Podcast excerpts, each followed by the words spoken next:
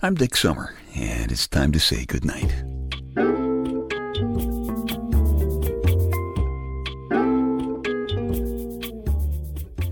This is a quiet place to rest your head, a safe place to hide a hurting heart, a gentle place to fall. We just call this place goodnight. Talk about stuff that'll keep you awake. I thought I went blind the other day. I have several pair of glasses because I hate glasses. I resent the fact that I have to wear them. I never wore them as a kid. It's only been in the last few years that I need them for, for reading. So I keep losing them. I just kind of Freudian, I guess. I don't need them for anything but reading just yet, but boy, I sure need them for reading. I haven't been able to read anything with letters smaller than an NFL linebacker without them lately. Can't even read menus anymore without them. I used to fake it for a while. You know, the waiter'd come over and I'd, I'd point and I'd say, I'll have one of these. And uh, one day a waiter said, uh, You'll have your napkin? I think he was putting me on. Anyway, I got a pair of nifty, cheap, fold them down reading glasses at the drugstore. So now when I get finished figuring out which is the salmon special and which is my napkin, you know, I can fold them up into that little case and stick them back in my pocket. And Lady Wonder Wench keeps reminding me, don't put them in your back pocket, big guy. But after a while, it was just time to go to an actual eye doctor and get glasses that cost just slightly less than my car. The kind that would make it possible for me to read for more than five minutes before going bleary. Now, outside of this deep seated resentment, I really don't have anything against glasses except they're not me. Glasses are, are, are, George McGinley, kid who lived up the street from me in Brooklyn back in grammar school. He had the famous El Mondo Dorco model glasses that come from the eye doctor already broken with white tape wrapped around the nose part. You ever seen those?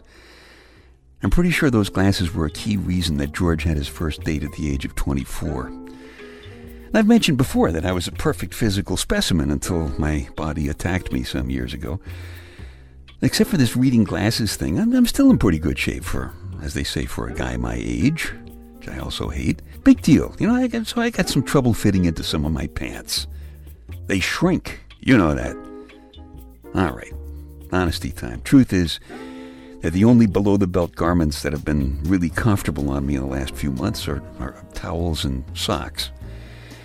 And of course, Wonder Wench has made it clear that she feels towels are not truly suitable for social occasions at which black socks are required, especially if she's going to be in attendance. I don't know, you know, a nice plaid towel? Looked like my friend McMurdo at his bagpipe band meetings. A little kilt. Anyway, I got a prescription for these glasses that I'm wearing, and then I, I bought a frame for them. But I was thinking, my family's mostly from Germany, so maybe a monocle would work. Don't you think that'd look nice?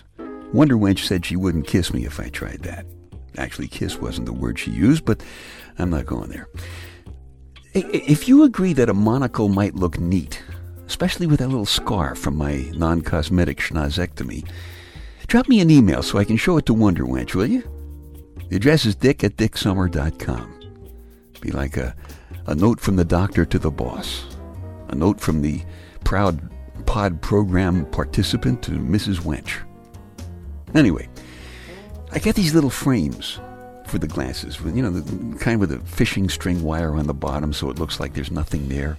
So anyway, of course, I, I dropped them the other day and the lenses popped out. So I did what any self respecting husband would do. I went into the kitchen to get a butter knife to fix them.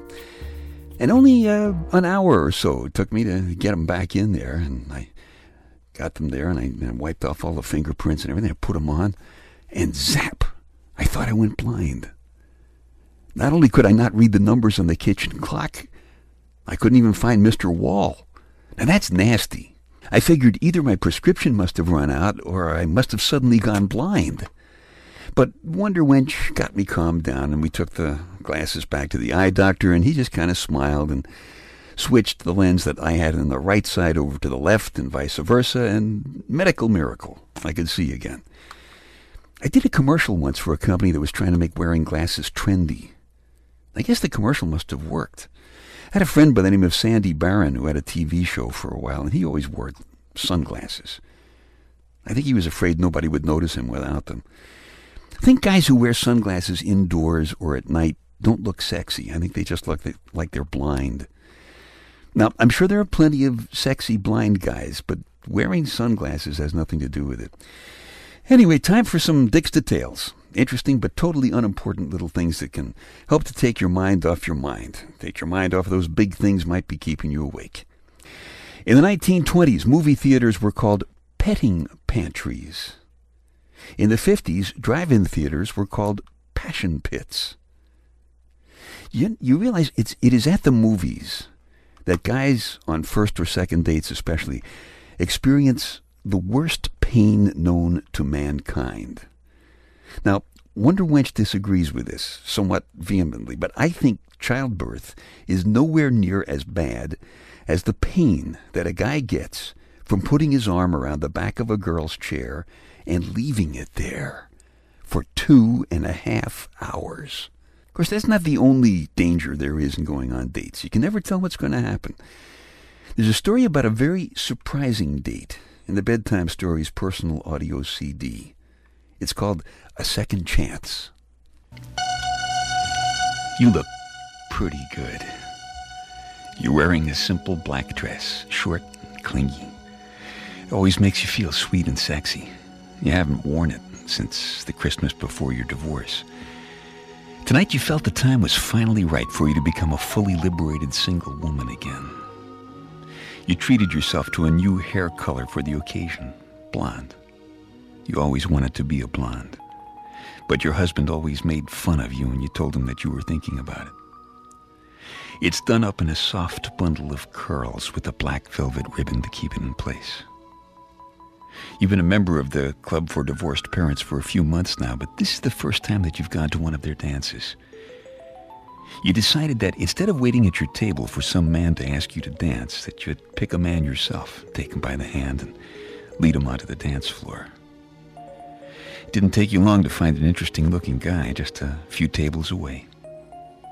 You took three deep breaths, you put on your friendliest smile, and you looked up directly into his eyes and asked him if he wanted to dance. He didn't even hesitate. He just looked down at you and said, No. And just as he spoke, the music stopped, and you knew that everyone in the room heard him.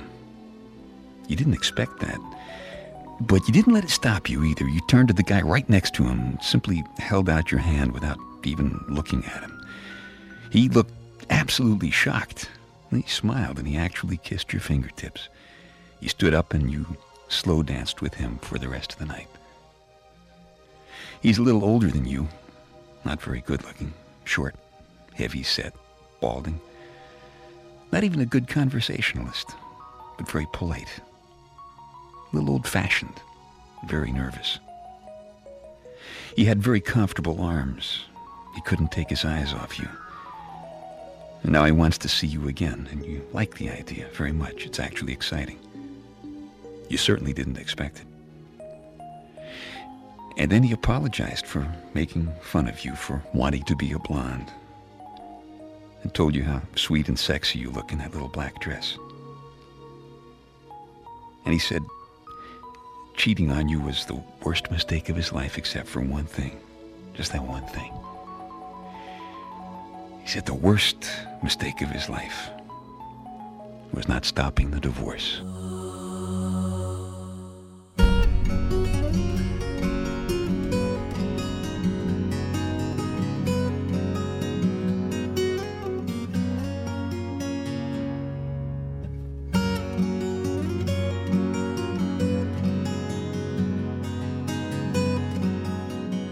That's a story called A Second Chance from the Bedtime Stories personal audio CD.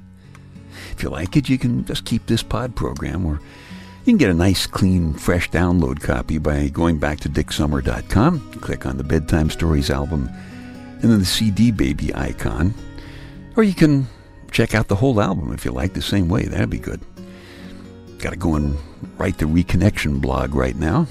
Where the heck did I put my glasses?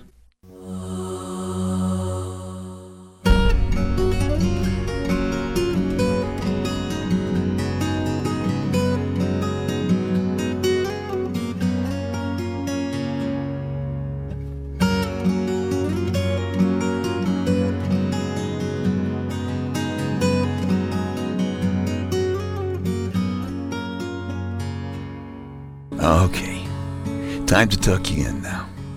I'm Dick Summer, and I hope you'll come back soon for a gentle place to fall. Quiet place to rest your head.